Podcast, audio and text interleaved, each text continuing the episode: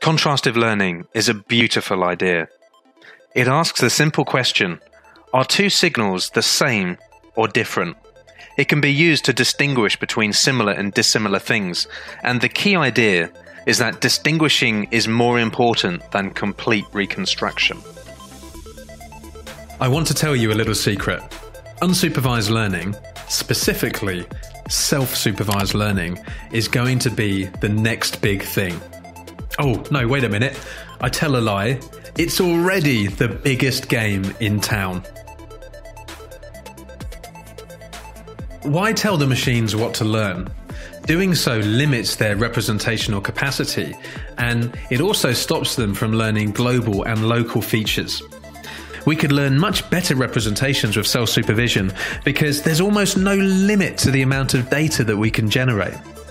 There's quite a few things that we're talking about here other than reinforcement learning. There's this concept of contrastive learning, transfer learning, data augmentation, and self uh, supervision. The first time I came across contrastive learning was the Skipgram model by Mikolov in 2013. The first version of his algorithm had a softmax output space or a hierarchical softmax output space across the entire vocabulary. What he was trying to do was to predict the next word you know, in, in a sequence of words. But the really clever trick that he did to improve the computational performance of his algorithm was to do this contrastive output with negative sampling.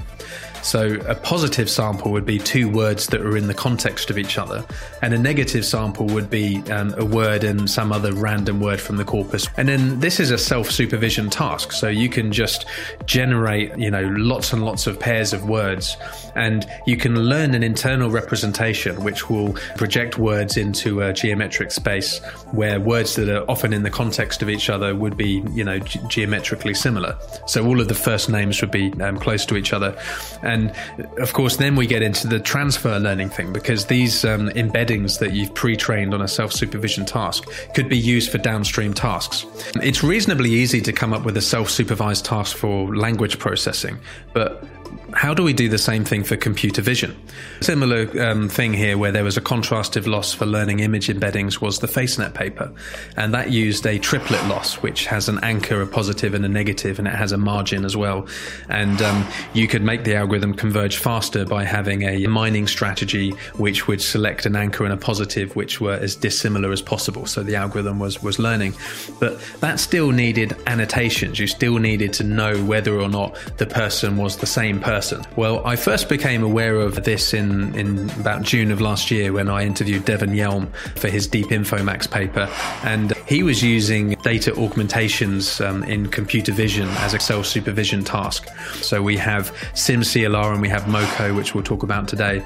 And essentially, what they do is they, they take a whole bunch of different augmentations. So let's just say cutouts for the time being. And the self supervision task is to ask the algorithm, do these cutouts belong in the same image? And what fascinates me about this so much is that you can actually learn even better representations from unsupervised approaches than you can from supervised approaches. The paper we're going to talk about today is CURL.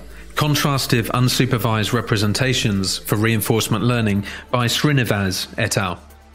CURL talks about getting state of the art performance on um, playing Atari games using reinforcement learning. And you might recall um, this from the DeepMind paper. So the, the setup is very similar. You use four frames from an Atari game and, and you train a reinforcement learning algorithm just using the pixels.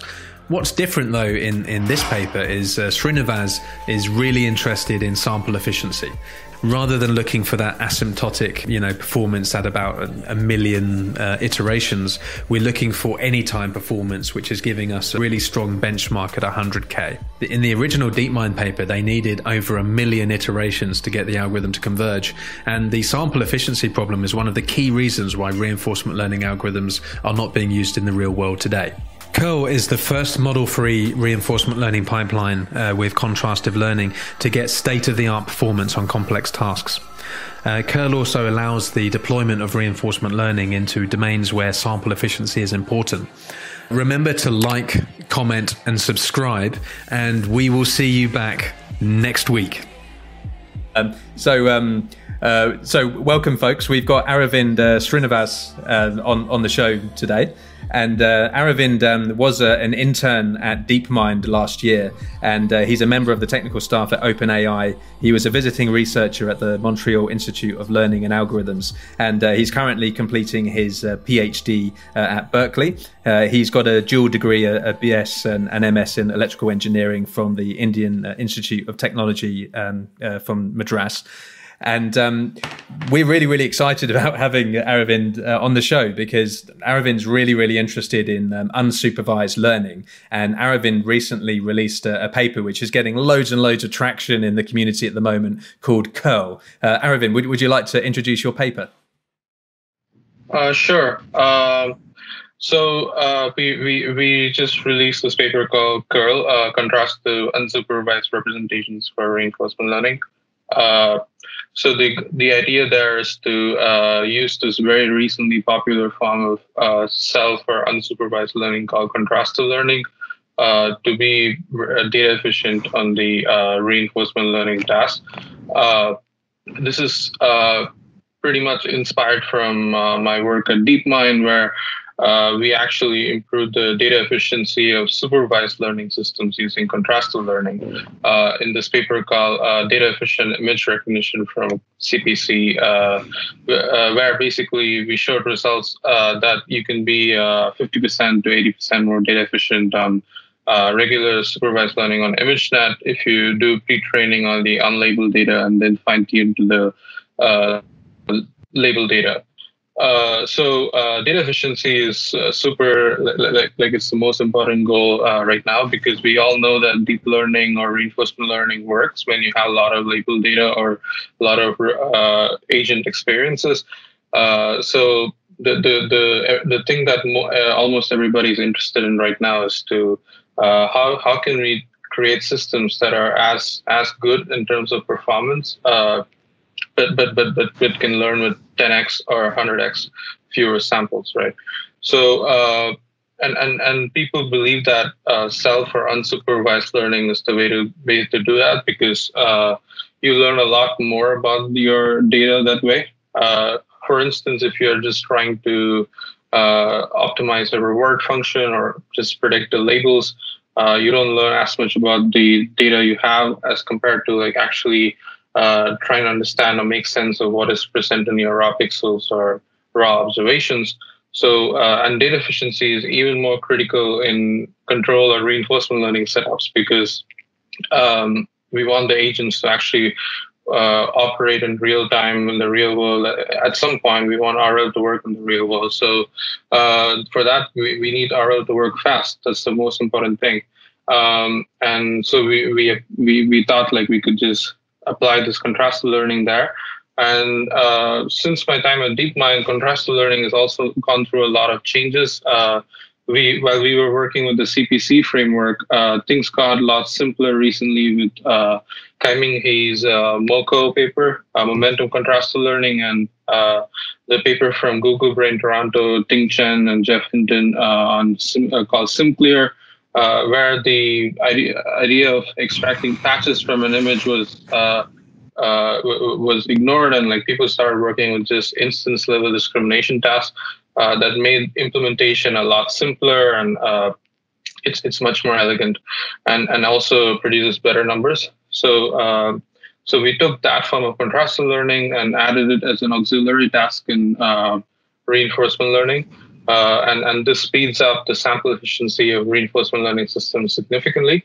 And not only that, uh, it's extremely simple to implement. Uh, like in the past, there have been works that have used tried to use auxiliary tasks to speed up reinforcement learning setups. Uh, like like like there's this paper from DeepMind uh, three to four years ago called Unreal uh, reinforcement learning unsupervised auxiliary tasks from Max Jaderberg um, which is actually uh, one of the first papers to show some kind of sample efficiency gains on RL, with, but, but where they try to predict things like the future frame in the in the task. But but that involves using an autoencoder like setup. You're trying to actually predict the pixels or patches, or like uh, they, they they frame it as a value function task, but it's still pretty complicated. Uh, we thought that you know uh, all these uh, reconstruction based tasks can be done away with uh, given all the latest progress in contrastive learning and it turned out to be true. And uh, e- even though it's like better than the existing methods the most important thing is it's uh, vastly simpler. So uh, it's like few lines of extra code and it can be plugged and placed into anything any any any any algorithm so that was the major motivation for me to do this work that's really really cool. I mean, uh, there there are so many. Uh, you know, we're holding so many doors open simultaneously at the moment, so we might have to close one at a time. But just to come back to the reinforcement learning part first, uh, you said that there's a kind of crisis in reinforcement learning at the moment. You know, which is the sample efficiency problem. And when you finished your Curl uh, paper, you kind of said that it allows deployments of of reinforcement learning into uh, domains where sample efficiency is important. Because I think the original DeepMind paper had something like, well, it, it was in the millions of iterations in order to converge. And one of the things that surprised me at the time is the DeepMind paper didn't include the raw physical state version. It didn't show uh, what the difference was from you know using the raw physical features and and, and the pixels. Uh, I should say I should clarify that uh, when the, the original Unreal paper was published, uh, the DeepMind control benchmarks did not exist. Uh, so that that benchmark was created by them just a couple of years ago, I think. Uh, so uh, I think they they focused on experiments in uh, DeepMind Lab, which is a navigation task, and Atari. So so that that way, I wouldn't say they, they didn't intentionally show it or something. Uh, and uh, I think I think I think it was still old olden days in RL at the time. Like people still believed in this, like learning for 200 million steps. If you look at those that paper, they mainly focus on getting better numbers at the asymptotic performance rather than actually focusing on learning in 100,000 steps or comparing to having access to ground truth state. Uh, yeah. But since we've had so much success there, I think we are now slowly veering towards like uh, the faster learning benchmarks. Well, so, sorry, Connor. Yeah, I had a question about the 100,000 uh, interaction step kind of metric for benchmarking benchmarking data efficiency with these reinforcement learning algorithms. Because when you have like a world model that with the variational autoencoder that samples some inputs and then learns how to reconstruct the space, and then you can sample trajectories in your world model like so i don't think the interact interaction step is a fair comparison. When you have something like curl that's only model free no world model every interaction is in the real world compared with like planet and dreamer where they can learn in the latent space. So i think that kind of difference between model based and model free reinforcement learning makes the 100k inter- interaction step kind of uh, metric a bit odd to use uh, so I would say that the model-based methods are likely to be uh, like you would you would you would want to you would expect them to be much better in terms of sample efficiency, uh, but uh, I would also say that uh, they add some level of complexity to your to your pipeline. Uh, like like the moment you start dealing with things like predicting the future in a latent space, uh, you, you're, you're changing the architecture a bit and you need to figure out how many steps you want to predict into the future. Uh, so in spite of not doing that, that's the main thing. In spite of not doing any of that, we are still better than those methods. And so that means that once we add things like time-based models, uh, like predicting the future, we are, we are going to be even better, right? So, mm-hmm. um, and, and, and, and so uh, that, that, that's, that's, that's the main thing I want to highlight. It's, in spite of being model free, uh, it's it's it's getting a lot lot better. well, one more question I had is about these auxiliary tasks and where your the uh, observation O goes to Q through the momentum contrast encoder, and then it's also being updated with the reinforced learning gradients. So if you added a future predicting model as well, say, you know, predicting Q representations like Planet or Dreamer, it's not trying to reconstruct the pixel space how, how complicated is this multitask optimization? Are each of these different tasks, the contrastive self-supervised learning, the Q learning, you know, soft-actor critic, soft-actor critic, and then the uh, predict the future model, are they going to all just pull the gradients in such different ways that it becomes challenging to optimize the Q? Good question. Um, so if you look at the contrastive loss, it, it's it's basically like a classification task. It, it is like a classification loss. Uh, and and like if you look at MoCo or SimCLR, uh, you can consider the task as something like I have the anchor and I have a bunch of images. One is the true uh, label, the positive, and the rest are negatives. So that's like a K K class classification task. So because it's a classification task, the loss is much more well behaved. It's the cross entropy loss is well bounded, well behaved, and it's it's it's it's not it's not going to do, uh, dominate your uh, reinforcement learning loss. So it it it go it plays nicely with the RL loss. Hmm. Uh, on the other hand, if you're doing something like predicting the future in latent space or in the pixel space, uh, let's say you're doing pixel space predictions, you're you're then actually having something like a mean square error loss on the pixels, and there are so many bits to optimize there. Uh, if your pixel dimension is really high, like say you're actually operating in like 84 by 84, uh, then that loss starts to dominate your reinforcement learning loss. And so you need to figure out the right hyperparameter to balance that objective with the RL objective. So if you look at all these papers like soft uh, soft critic with autoencoder or like Planet or Dreamer, you would notice like there are some kind of uh, hyperparameters to control this to make sure that the model still learns fast. Uh, in our paper, we don't have that. Uh, we just we have like no hyperparameter controlling the two objectives. They just very neatly play with each other. And I think this is a property of contrastor that doesn't exist with other models. Hmm. Similarly, if you were to predict in the latent space, it's still going to be a high dimensional prediction. Uh, just because you made it latent doesn't mean that uh, you're, you're, you're actually having a much smaller loss. Uh, you, you because you would still deal with continuous vectors and predicting the future in the continuous vectors is still it depends on whatever model you use. If you use some kind of a mixture density network, uh, you would still have some Gaussian log likelihood loss, and it's not it's not lower bounded at all. Uh, so the the KL in the Gaussian is not there's no lower bound for it. So so that's that's why using so so uh, at a general level, the the more loss functions you have that look more like supervised learning. By supervised learning, I mean classification the easier and easier and simpler your life is. Hmm. And, and and and this contrastor loss is one such loss. It, it, it is exactly like supervised learning. You're creating labels for free by creating these proxy uh, anchor positive negative tasks, and uh, therefore it, it behaves it, like like it's it's a much better choice if you're, if you're concerned with multi-objective optimization.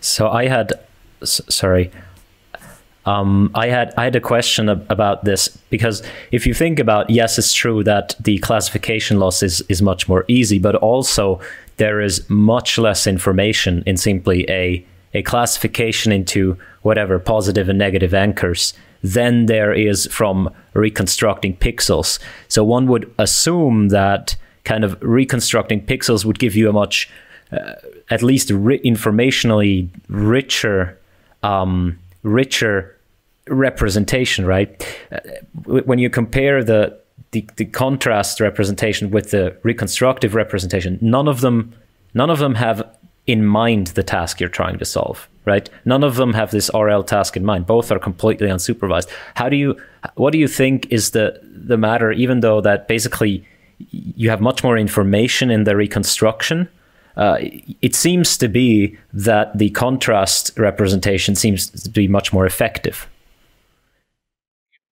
Uh, so so the that's a great question. Um, I think I think the best way to think about it is what what is the most useful information. Uh, it's not about the number of bits uh, because not all bits are created equal.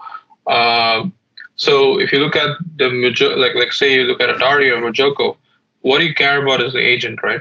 There are so many things in the background that you like. For instance, if you looked at these Walker or Cheetah, there's all this uh, background like the floor and the the what the the background of the agent or like uh, or, or in Atari there's these texture patterns like these don't actually matter because uh, they're not going to help you solve the task better. Uh, whereas a pixel prediction task doesn't know that. It's just trying. It's just going to try to predict everything.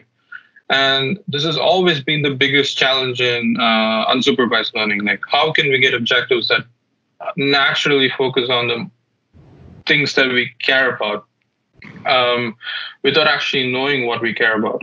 Because pre-training does not necessarily have to know like what what what is the task you're trying to perform or what is the downstream labels or whatever. But it should still be able to learn only the useful aspects of the world. And I think before contrastive learning, we never had an answer to that. And I'm not saying we have nailed the problem. It, it, it depends on how far contrastive learning can go. But it, does, it definitely seems like uh, contrastive learning has figured out a great solution to this problem. Uh, if you look at, like, for instance, look at SimCLR.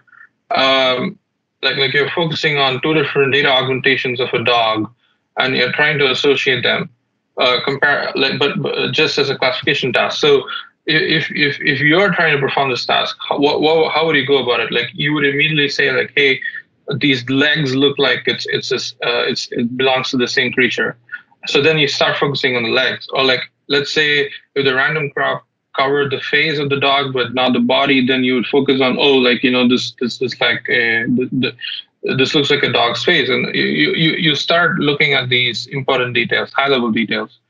Uh, whereas uh, uh, if you're just trying to learn a variational autoencoder of, of, of dogs you're looking you're, you're trying to focus on everything like the background of the dog the sky the like all those pixels are as important as the pixels of the dog's face right so the model doesn't know like what to focus on.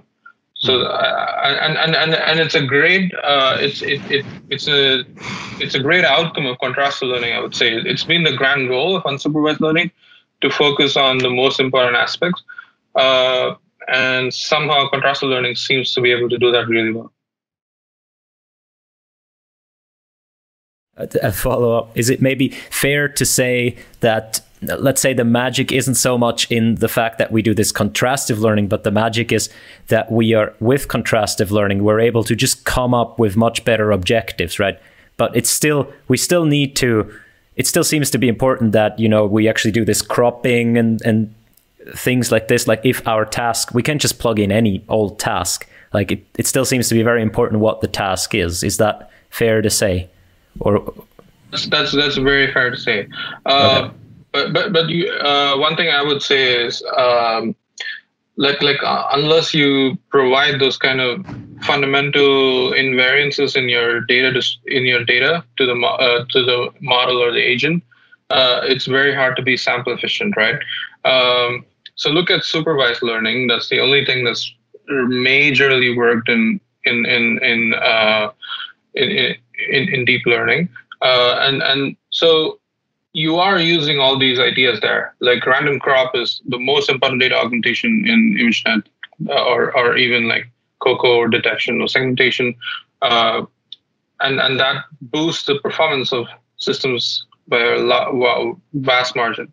So yeah.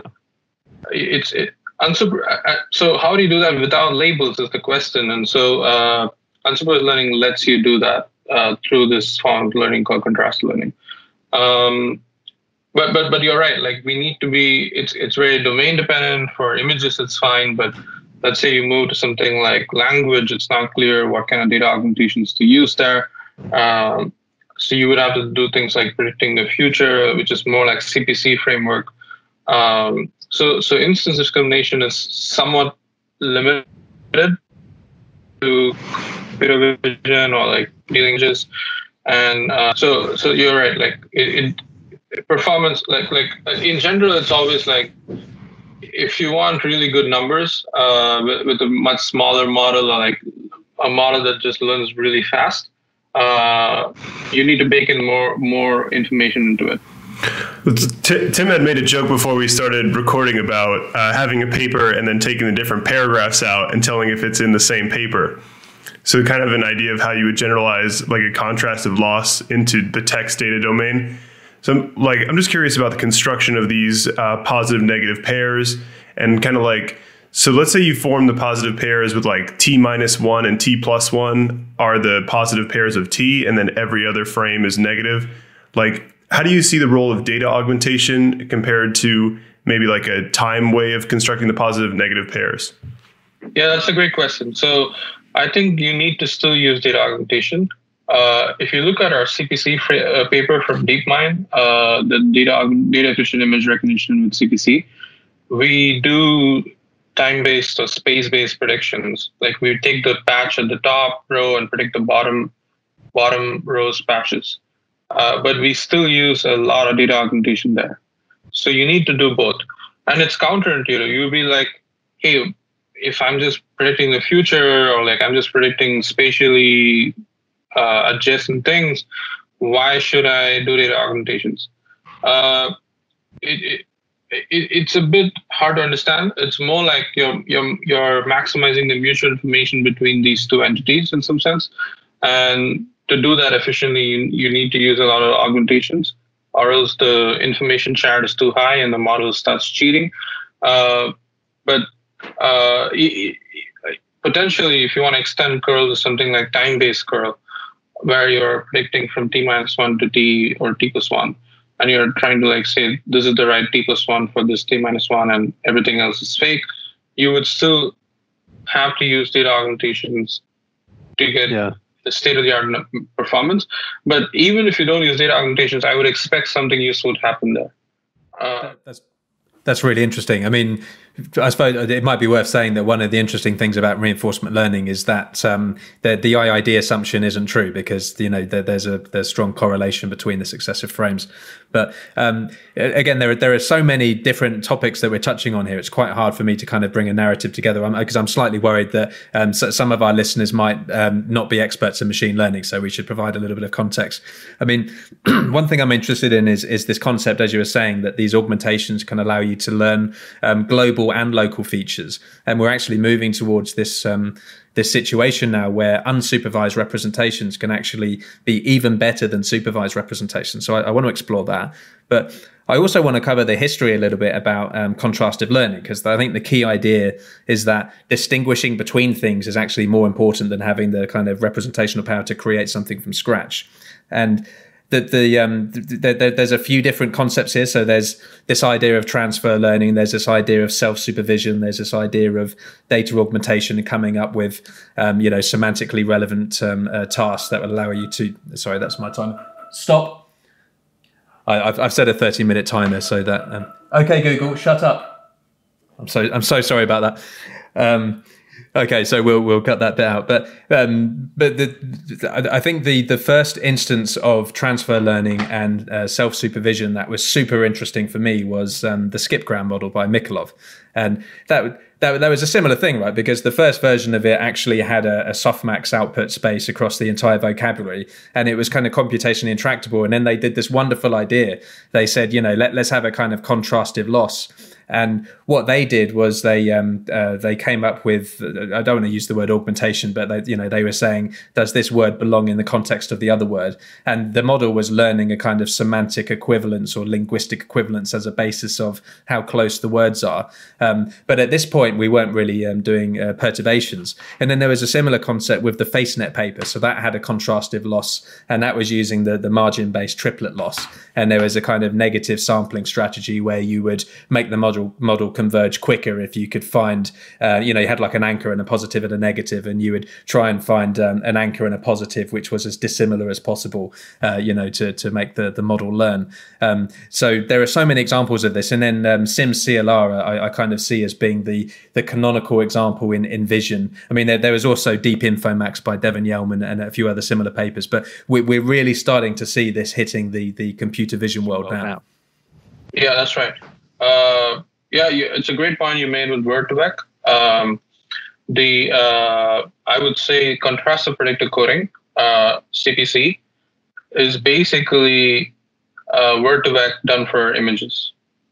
Uh, where instead of words, uh, you look at patches in an image and you're trying to predict the surrounding patch from your given patch or like top patches from the bottom, bottom from the top, left right, right to left, different directions. So uh, it, it, for me, it was like, oh, oh damn, like Word2Vec is working on images as well. And uh, that, that was like the most exciting thing to me about contrastive learning for images. Uh, uh, it's like this uh, Word2Vec is kind of coming back in a different form. Uh, though in NLP, people have moved beyond word2vec now. Like like BERT is really the way to go for NLP uh, compared to uh, you know like skipgram or like skip thoughts kind of models. Um, but but but in computer vision, I think you can't do that. You can't do things like BERT because it's it's too hard to predict the pixels. You, you may be able to do something. You may be able to have some kind of reasonable, reasonably good looking results. Uh, I'm sure people will do that, but I think it's hard to be contrastive there. Uh, but yeah, to, to, specifically to your question, uh, the best way to understand the success of these contrastive models is like thinking about it in the same context as word2vec. Uh, and what about this concept that um, uh, because I think that one of the major things in in SimCLR was that for the first time, um, even on ImageNet, for example, it was producing state of the art results. So, um, could could you give us some intuition on why that might be?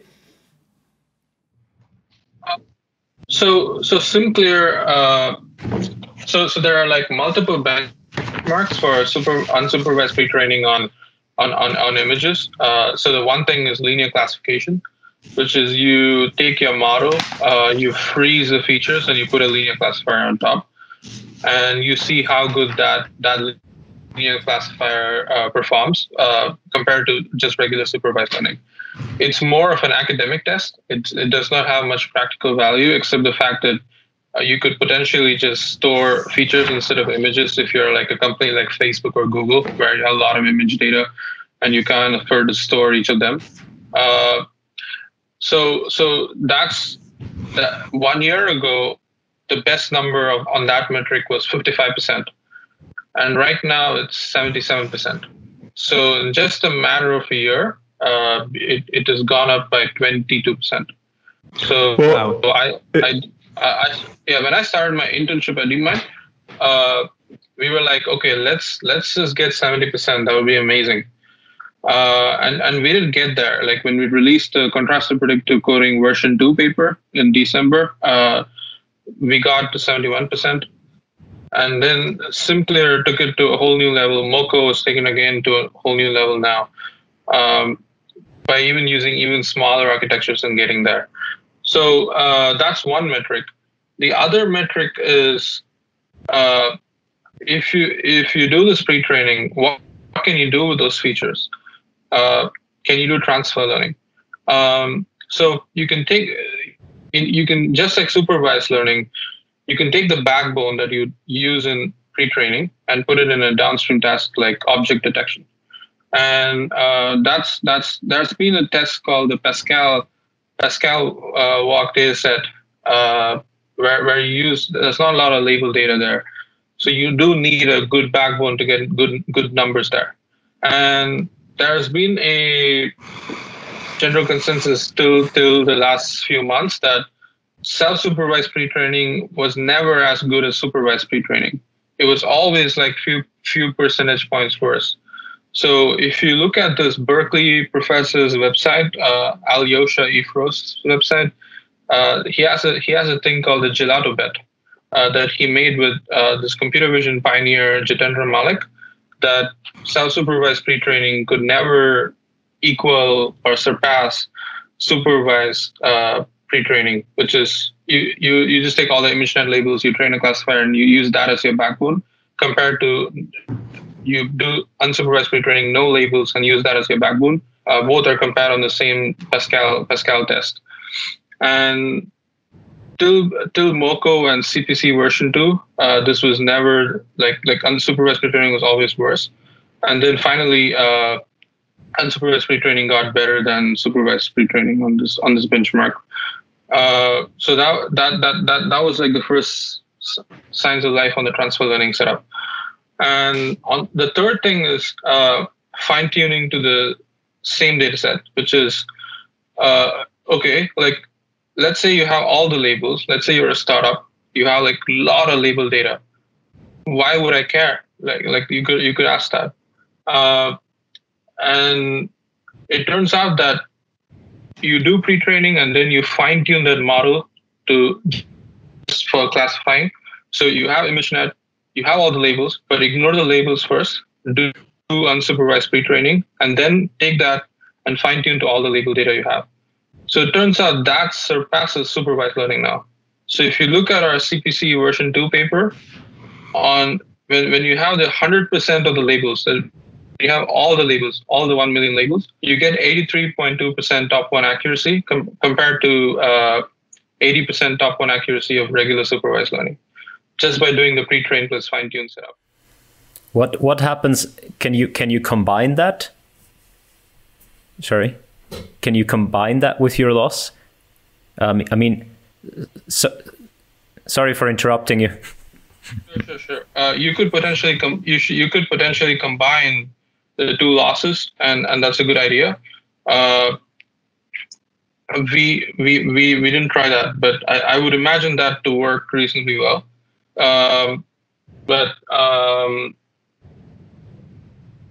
yeah, I, have I've heard of people trying it. Like no, nothing has been really published yet in terms of a good good number.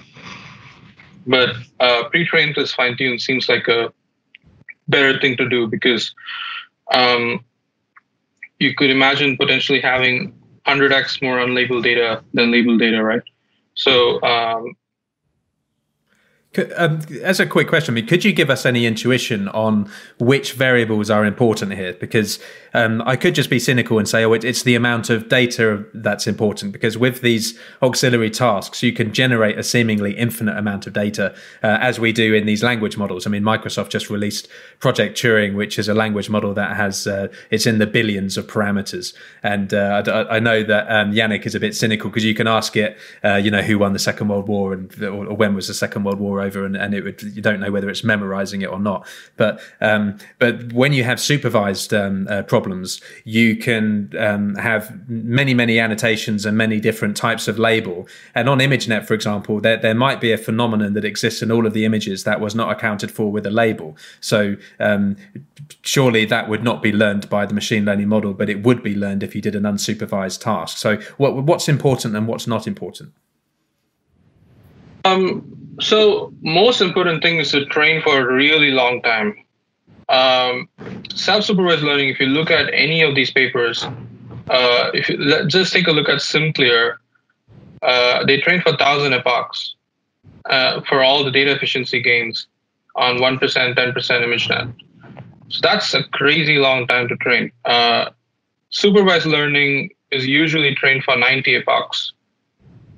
So you could ask like, hey, what if I do supervised learning for thousand epochs too? You wouldn't get the same kind of gains you get from unsupervised pre-training. Uh, we, I mean, like it's not being published, but we we've actually tried such things. Um, so, so that means that uh, unsupervised uh, pre-training is the like like it it's because it learns a lot more about your data set it, it needs more time to train, but because it trains for sufficiently long time, it, it ends up creating more value for you. Um, yeah, sorry. Another trend I saw in the SimCLR paper is that as you scale up the width multiplier, you get huge gains. Like the 76 point, uh, 76% accuracy, that's the 4x width multiplier. But if you go down to the ResNet 50, you know, it, even MoCo 2 is like 71. So scaling up the size of the model, is I think that was one of the big key ideas in SimCLR is that as you scale up the model size, they really benefit from doing that. So my question then is, if you're trying to apply that idea into reinforcement learning, is how big of a bottleneck would it be to take a ResNet 50 with a 4x width multiplier and be constantly using that to map from the observation just into the latent representation, then it goes through the Q function like that I, know the recent paper is like thinking while moving that's like the hot paper now is trying to get around, around this pipeline where you have to like see it think act. You know like how big of a like reinforcement learning agents they seem to need to be able to go from observation to representation like way faster. So do you think some kind of neural architecture search like how do you think these big models can be adapted for reinforcement learning or is that really important at all yeah, that's a great question. So let me let me separate it into two parts. Uh, the first part that you mentioned, that width is so useful in self-supervised pre-training on images. Uh, that, that's something I was going to say as well. Other, like like to the earlier question on what is what is the most important thing, uh, like like training really long was one important thing. The other important thing was m- making the models wider or like deeper or like both. And and and and, and even CPC version two ha- shows that like using very deep big ResNets is giving you a lot of gains. And and SimCLR again the same thing. The making the model 4x wider helps you a lot. This is not true in supervised learning. In supervised learning, if you make the models deeper or wider, you would get gains, but you wouldn't see the same kind of gains that you see in self-supervised speed training. So, uh, so, so the second thing is what happens if you apply similar ideas to RL. Uh, I think the main problem in reinforcement learning is the environments are not sufficiently diverse and complicated enough right now for these large models to really matter. Uh, like, look at ImageNet. There are like 1000000 mm-hmm. images. There's so much to learn about the world. Uh, sure, it's inefficient right now. You see every image like thousand times at least to learn something. But uh, if you look at Atari, the environments are sufficiently simple.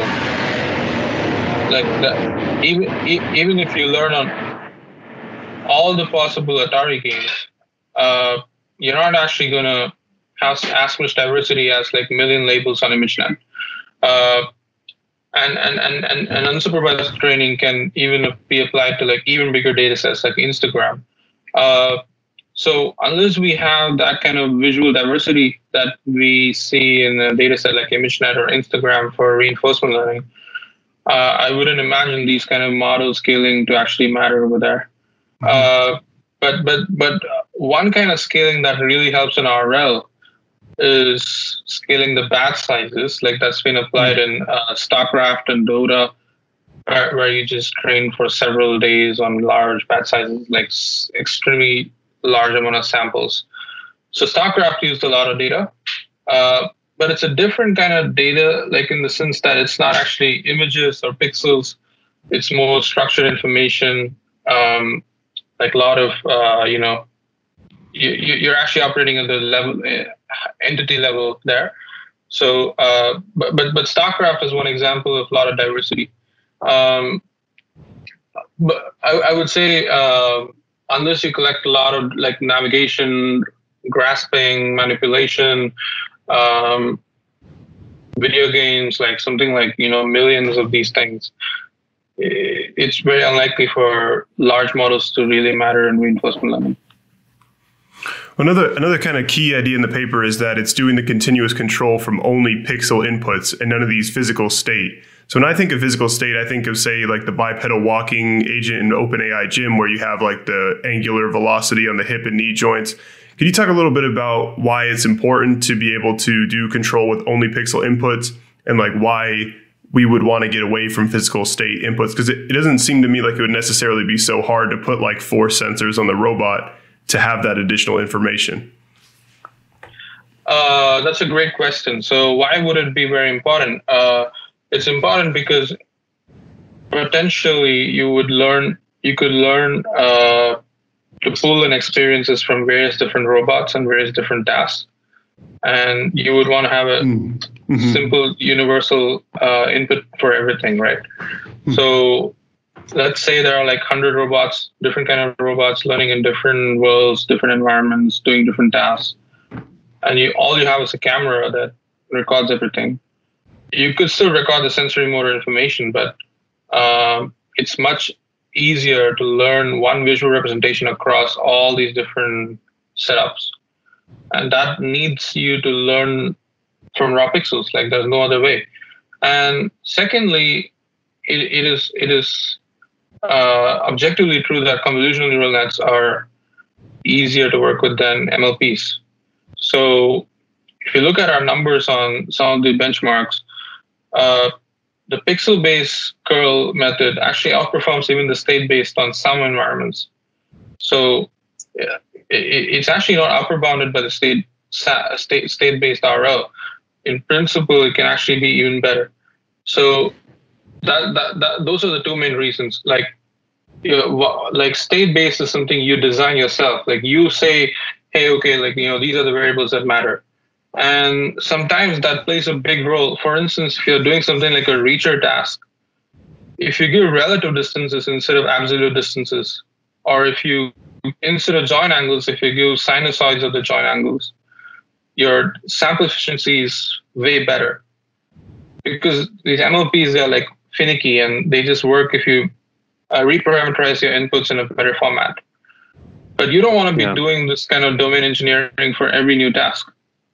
Uh, if you just provide the pixels, the model is going to figure out anyway. All the information is there. So that I, I think in principle, when it starts working really well, we'll all move to that format. Have you? Sorry. Um, have you ever have you ever tried to recover these uh, true state variables from the the representation that you learn?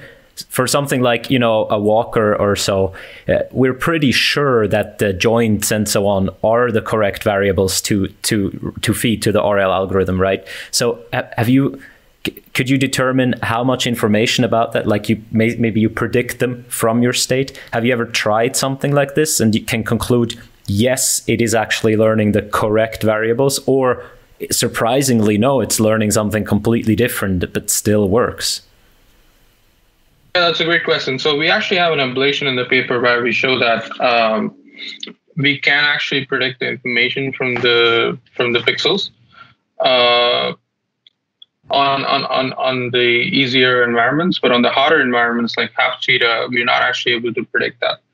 Uh, that's one environment where I would say curl is still not there yet in terms of matching the state-based state-based RL method. Uh, and um, that that that basically means like that uh, you know there's just some some amount of information in the states that you just can't recover from the pixels or representations. Um, and and that's potentially hampering the performance when when when, when compared to state-based methods. Um, but but but i would i don't i don't consider it like a something that cannot be solved. Like it, it's more likely to need like a little more engineering in terms of how you construct the architecture. Um, but that's a great question. Like if you if you are able to recover the information that you fundamentally consider important, like velocity or positions or the pose, uh, it means that you have a good representation. So, um, uh, just a couple of uh, just just to kind of riff on that just for a tiny bit more, because you, you, were saying that the CNNs can actually produce even better results than the than the state variables, and I mean, CNNs are really interesting because um, they are part of the reason why we have deep learning. I mean, all of the really deep neural networks um, are CNN networks, and it's because they they have this kind of structure trick and weight sharing and regularization, and they make deep learning, uh, you know, kind of tractable in some sense. So I, I just wondered whether, whether you had any intuition on on what it is about the the CNNs that that actually could improve. Because the other comment I wanted to make was some of on on the results sometimes you don't get state of the art results. Uh, they're, they're, they're, they're not as good, and presumably that's because on those particular games, um, the, uh, the, the the physical state was only partially observable. Is that right?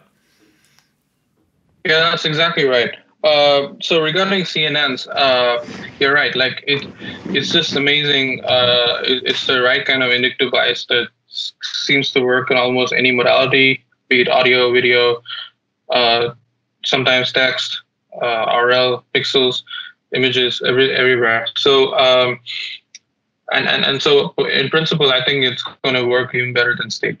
Uh, and the second thing is uh, we're not state of the art everywhere. Uh, like uh, like we are worse than state based in some of the other environments and, and, on some of the environments we're actually not even able to learn like humanoid acrobot where there's just so much of uh, state information that you get based on dynamics, uh, first order, second order. Uh, that, that that that would just be really really hard to get from a few frames that you just get from for the agent. Like if you just feed in three or four frames, it's really hard. But I don't see it as fundamentally limitation. It's more like a limitation of the architecture. Uh, using four frame inputs and a small CNN is, is, is a limiting factor. If we potentially move to an architecture that looks at uh, 100 frames or something like that, um, I, I don't think it's going to be a problem. Yeah, because I was just having a look at the original DeepMind paper a while ago because they they do the four frame stack and then they have several convolutional layers and, and the interim convolutional layers actually have a, an even because they have more filters than there were um, input frames. So it's almost as if they fan out twice on the time domain and then they have a fully connected layer where the time domain gets collapsed in. But one question I wanted to ask you was was about what you see as being the limitations of CNNs because as good as they are for kind of you know translational equivariance, uh, that they they fail in some respects. You know they they only support planar manifolds. They don't learn to uh, see other symmetries in in data. I mean, one of the reasons why transformers models are so good, arguably, is because they can model a kind of hierarchical long term dependency between tokens in in, in images. So uh, you know, do, do do you do you see there being an evolution of, of, of different encoders?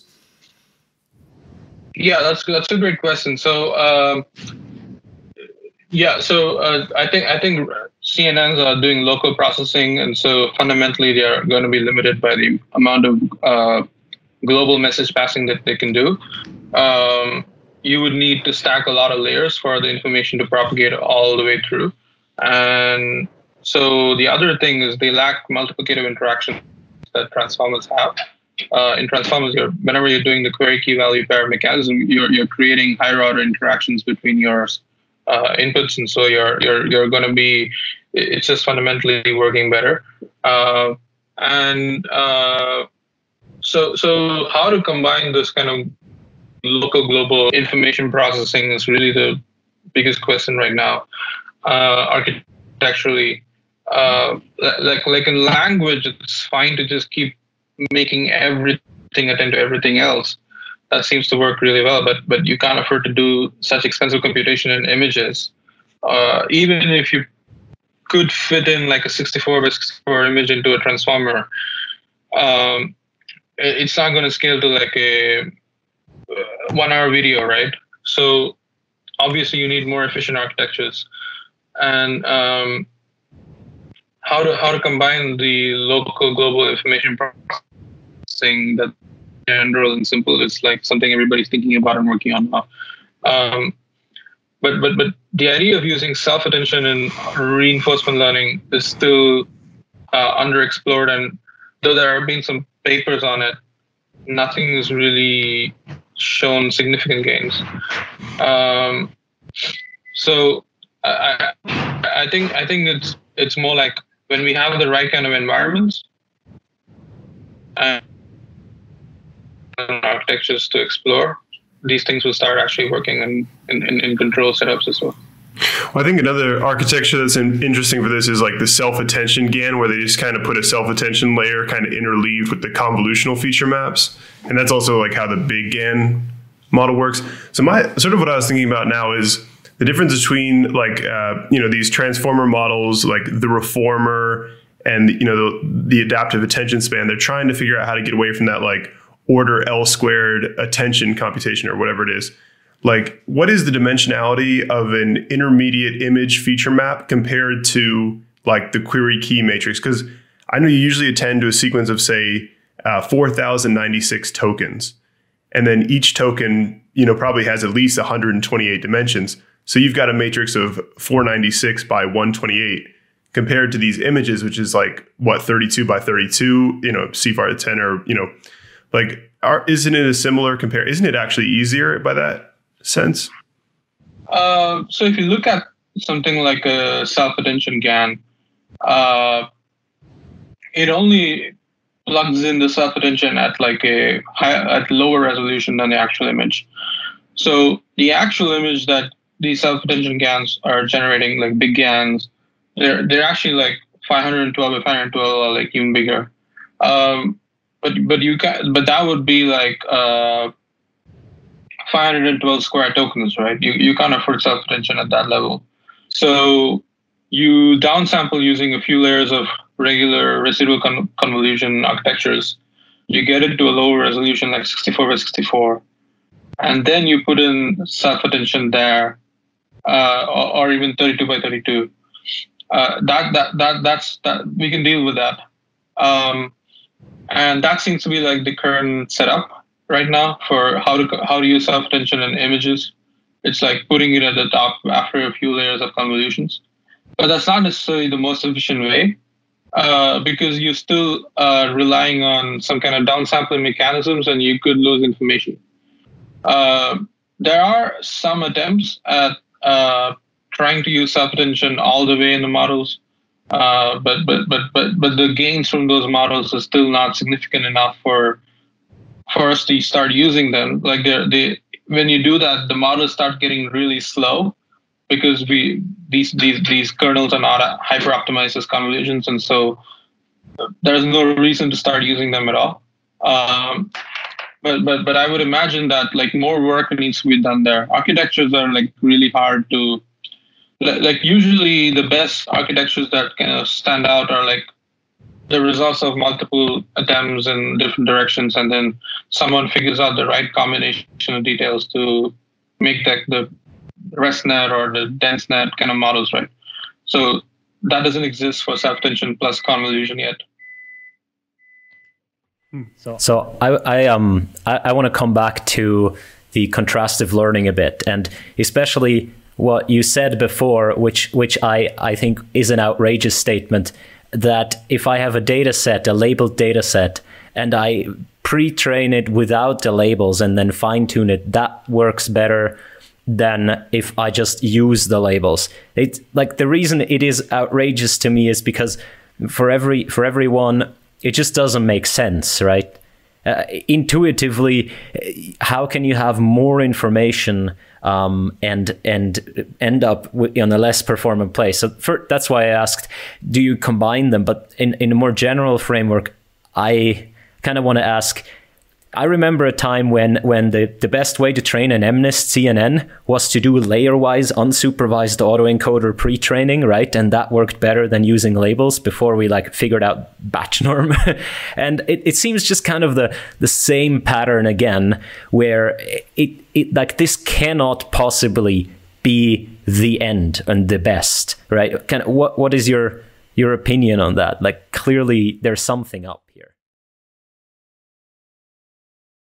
I, I was I was interested in pretty much the same question myself, and I've been trying to make supervised learning even better by uh, trying to add like auto augmentation ops and making the models wider, training longer, like all sorts of tricks.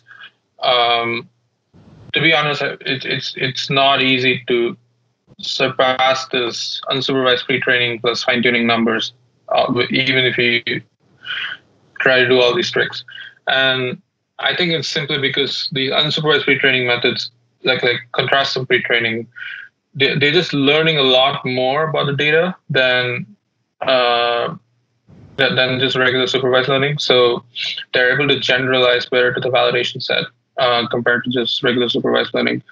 Uh, I, am not saying that the training performance is better. Like like if you look at the training set accuracies, so, like uh, hmm. pre-training is not supposed to help you over there.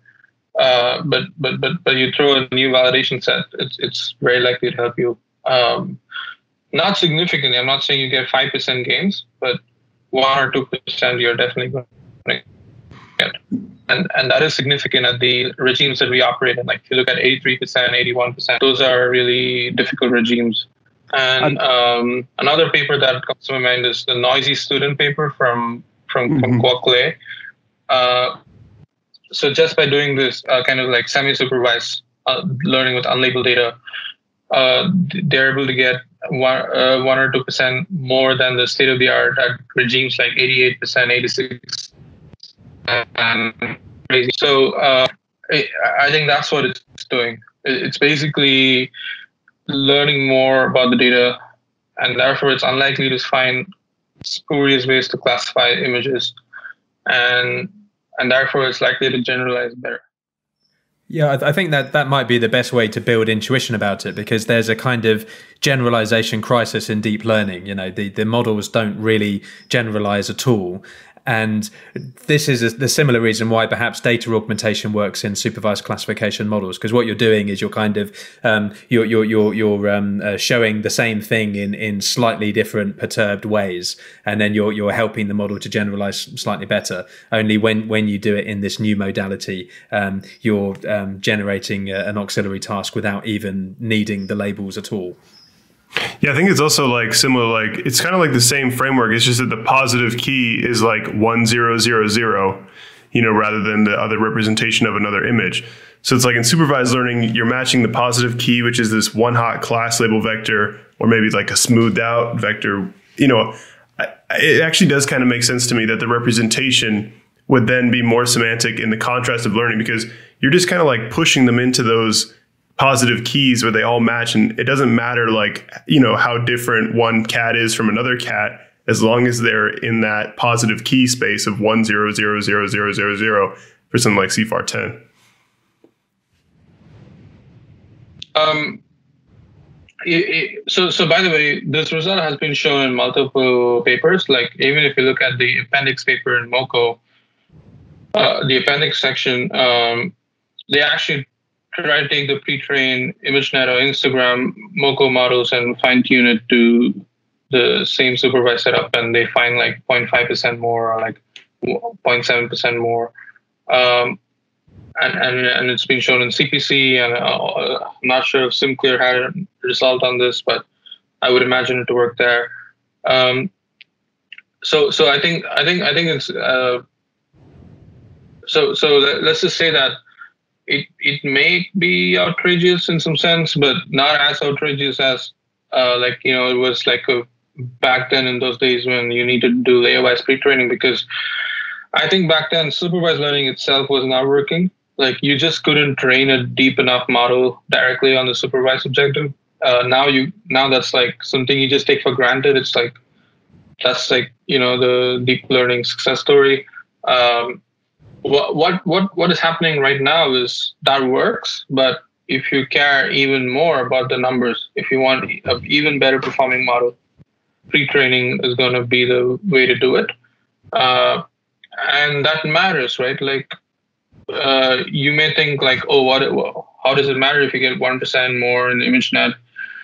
Um, like like think about it in terms of the number of errors you make per hundred images uh, and number of times the model served for inference, like in a big company like Facebook or Google, uh, it it just is a huge impact, even for like 0.5 one percent improvement.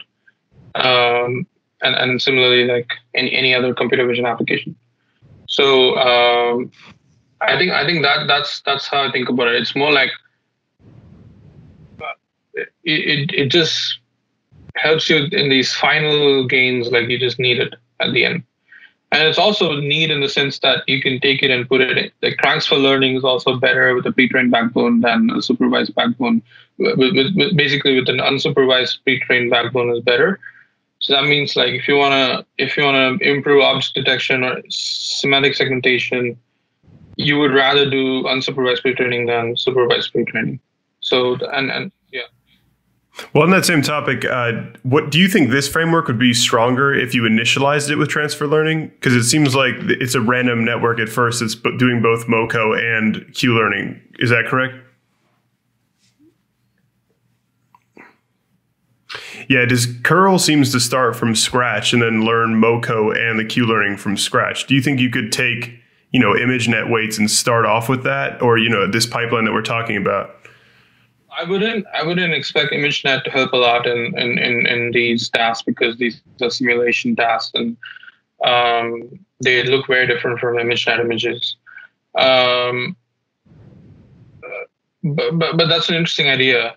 Uh, but in, in real world robot learning, like I think that that would be pretty interesting to try. Like take take MoCo and put it in uh, grasping robots convnet and see how much. So some people actually paper recently from Google Brain on this, like taking pre-trained COCO models, like segmentation models, and putting it on the robot gra- robot grasping and seeing some much better, much faster learning. So that, those are interesting things to try when you move to the real world settings. Okay, so um, I think Yann LeCun said in a couple of interviews recently that he thinks the you know the next frontier of machine learning is unsupervised learning. I mean, I, I think that's already here. To be honest, it's the most important ticket in town, and it's being used uh, in absolutely everywhere. But um, so, assuming that's a given, I'm, I'm, also interested in your opinion about the future of reinforcement learning and, and its utility in, in industry. Yeah, so I think Yann LeCun. Uh, has been saying it for like five years now. Uh, it's amazing. Like he just has been pushing for this kind of success that we're seeing right now. Uh, back in like 2016, uh, even before like supervised learning was as big as it is right now. Um, so I mean, I think he gave the wholesome picture already, which I really like, which is the LeCun cake or the Le cake, as it's called. Um, so the uh, if, if intelligence was a cake, unsupervised would be the cake, and supervised would be the uh, ice uh, icing, and the cherry. So I think that's really what I believe into. Like uh, like if you look at curl, like there's a lot more to learn from the contrast loss and the reward signal. It, it doesn't even have to be the state of the art you know, like it, uh, when we have the right kind of benchmarks, when we have the right kind of models, uh, these contrastive models are just going to learn a lot more and transfer better, generalize better, learn faster. So that, that I, I just think that's, that's the only likely outcome. Uh, it, it, may be possible that somebody improves a regular super, supervised model or the regular um, like like reward optimization models, but but they're unlikely to in, be useful in the long run. Um, so the same kind of conclusions that happen right now for supervised learning will, will, also happen for RL, like where you do some kind of pre-training and then fine tune, and then you're better off than just learning with rewards, no matter how much reward signal you get. That that's what I like the most people can always say like, hey, yeah, sure, you get gains when you don't have a lot of labels. But the, the true thing is you get gains no matter how many labels you have. And I, that kind of success should also happen in RL setting. Like no matter how, how, how many imitation trajectories you have, or no matter how many reward signals you get, just because you have a great cake, it should be possible to learn even better. Uh, and and I think the first signs, like the uh, the way I would go about it is see if somebody can create a large scale imitation learning benchmark, and we can just go out and try these ideas like pre-train and just do supervised learning. Make make RL look more like supervised learning there. Um, unfortunately, the best place to try these ideas is like self-driving, um, which cannot be an academic benchmark. Um, so it's best tried in industry where like you have a lot of data of driving data. You do unsupervised pre-training first, like something like video contrastive learning, and then you fine tune it to like predict different things like pedestrians or traffic signs or whatever, um, and also like the optimal actions. That system is likely to be much better than just doing supervised learning.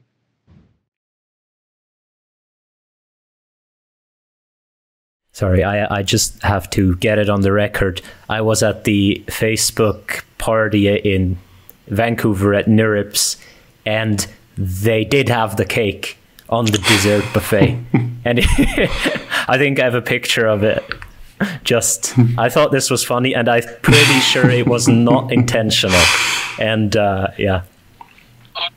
Like I think, I think uh, in New in NYU they preparation for uh, Yann LeCun on uh, for Turing Award, and I think they have the, the cake for on for that celebration. So, um, I mean, so the the cake is a bit like pop science, but it's one of the things that is true and also like pretty, pretty, pretty inspiring actually because you you you. you it, it gets it gets it right. I think like like it, it's fundamentally true. Like Cool. So um, I'm just sort of slightly conscious of the time. So um, could we vaguely finish off by just talking about um, your journey into machine learning? And I'm, I'm, really interested just to know how, how someone like you could, uh, you know, obviously develop all of this expertise and uh, were, were, you passionate about it from a young age? And, and what's your kind of process now for reading papers? What kind of papers are you reading? How you know what what's uh, what what what's your method for kind of you know um, uh, ingesting information? Um, so, so uh, let's see. I I started doing machine learning maybe around 2016. Uh, like I, I was undergrad in IIT uh, in India. Uh, it's one of the engineer like the the best engineering colleges in India. Uh, so you get access to like like, like whatever is best possible in India. Um, and so uh, the professor who taught me machine learning in in in, in IIT, uh, he he was uh, he was a student of Andy Barto, who's one of the uh, considered as one of the fathers of RL. Uh, so he he done his PhD with him, and so he he was working on reinforcement learning. And so I, I actually start wanted to do research with him, and so he he just told me to work on reinforcement learning and that was the same time that uh, DeepMind started publishing all these deep RL papers, um, like like DQN, DDQN, and um, Dueling DQN, all these all these kind of different papers. So I just mostly started off by reading DeepMind papers actually, and and also just trying to understand the other works in the in, in regular deep learning, like. Um, like like sequence of sequence and attention mechanisms and all that. Um, so it takes a long time actually. The the initial amount of effort you need to put in to understand the basics is so high uh, that it. Uh, I actually have no idea how long it took because it's it's been an ongoing process from 2016. Uh, so then I, I, I, did some research in RL, uh, like wrote some papers on deep RL, uh, very simple papers, not not anything fancy.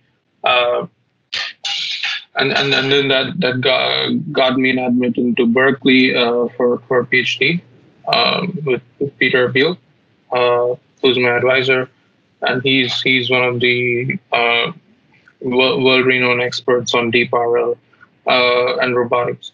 So so after that, I started working on um, like like regular deep RL with him, and then uh, there were a few students in his in his lab who were more interested in um, unsupervised learning, um, generative models, and so that's how we actually start off uh, working on it. And we, we actually have an ongoing class on that. Like it's been going on for a couple of years now, um, called Deep Unsupervised Learning from Berkeley, CS two nine four one five eight. So the best way to learn a topic is to try to teach it, right? So we we actually just learned a lot about generative models and self-supervised learning just because we had to teach it. And you can't teach it unless you know something. So you, you learn it that way. You're forced to learn. And also by implementing all these models, like there's no easy way. Like you just have to keep trying to implement these models yourself. Uh, and then uh, I also did internships. Like in my first year summer intern at OpenAI, with John Schulman and then worked on proximal policy optimization algorithms with him. And I also happened to, I got a chance to see like those were the beginning days of unsupervised, I would say, like the modern unsupervised, like Alec Radford was making progress with GPT-1. And so Ilya Sutskever had a huge influence on me in terms of convincing that unsupervised is the way to go. Um, and that's when we actually started taking it more seriously and shifted from regular mainstream RL. And then I uh, was interested in this contrastive predictive coding framework and the intern with Aaron van den at DeepMind. He's the inventor of CPC and uh, WaveNets, VQ-VAE, all these models. Uh, so learned a lot from him actually. He uh, and we did the CPC version two paper.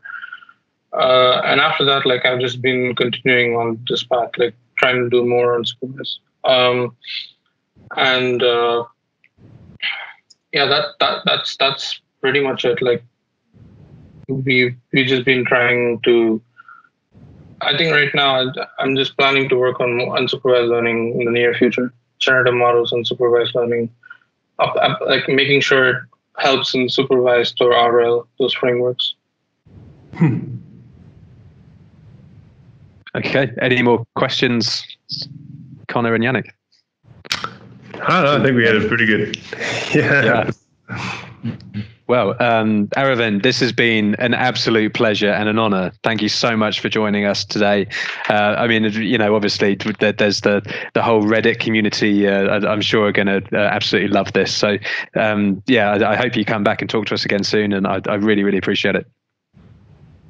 Thanks for having me. And uh, yeah, it was great, great, great uh, chatting about all this. Thank you. Thank you. Cool. Cool. Yeah.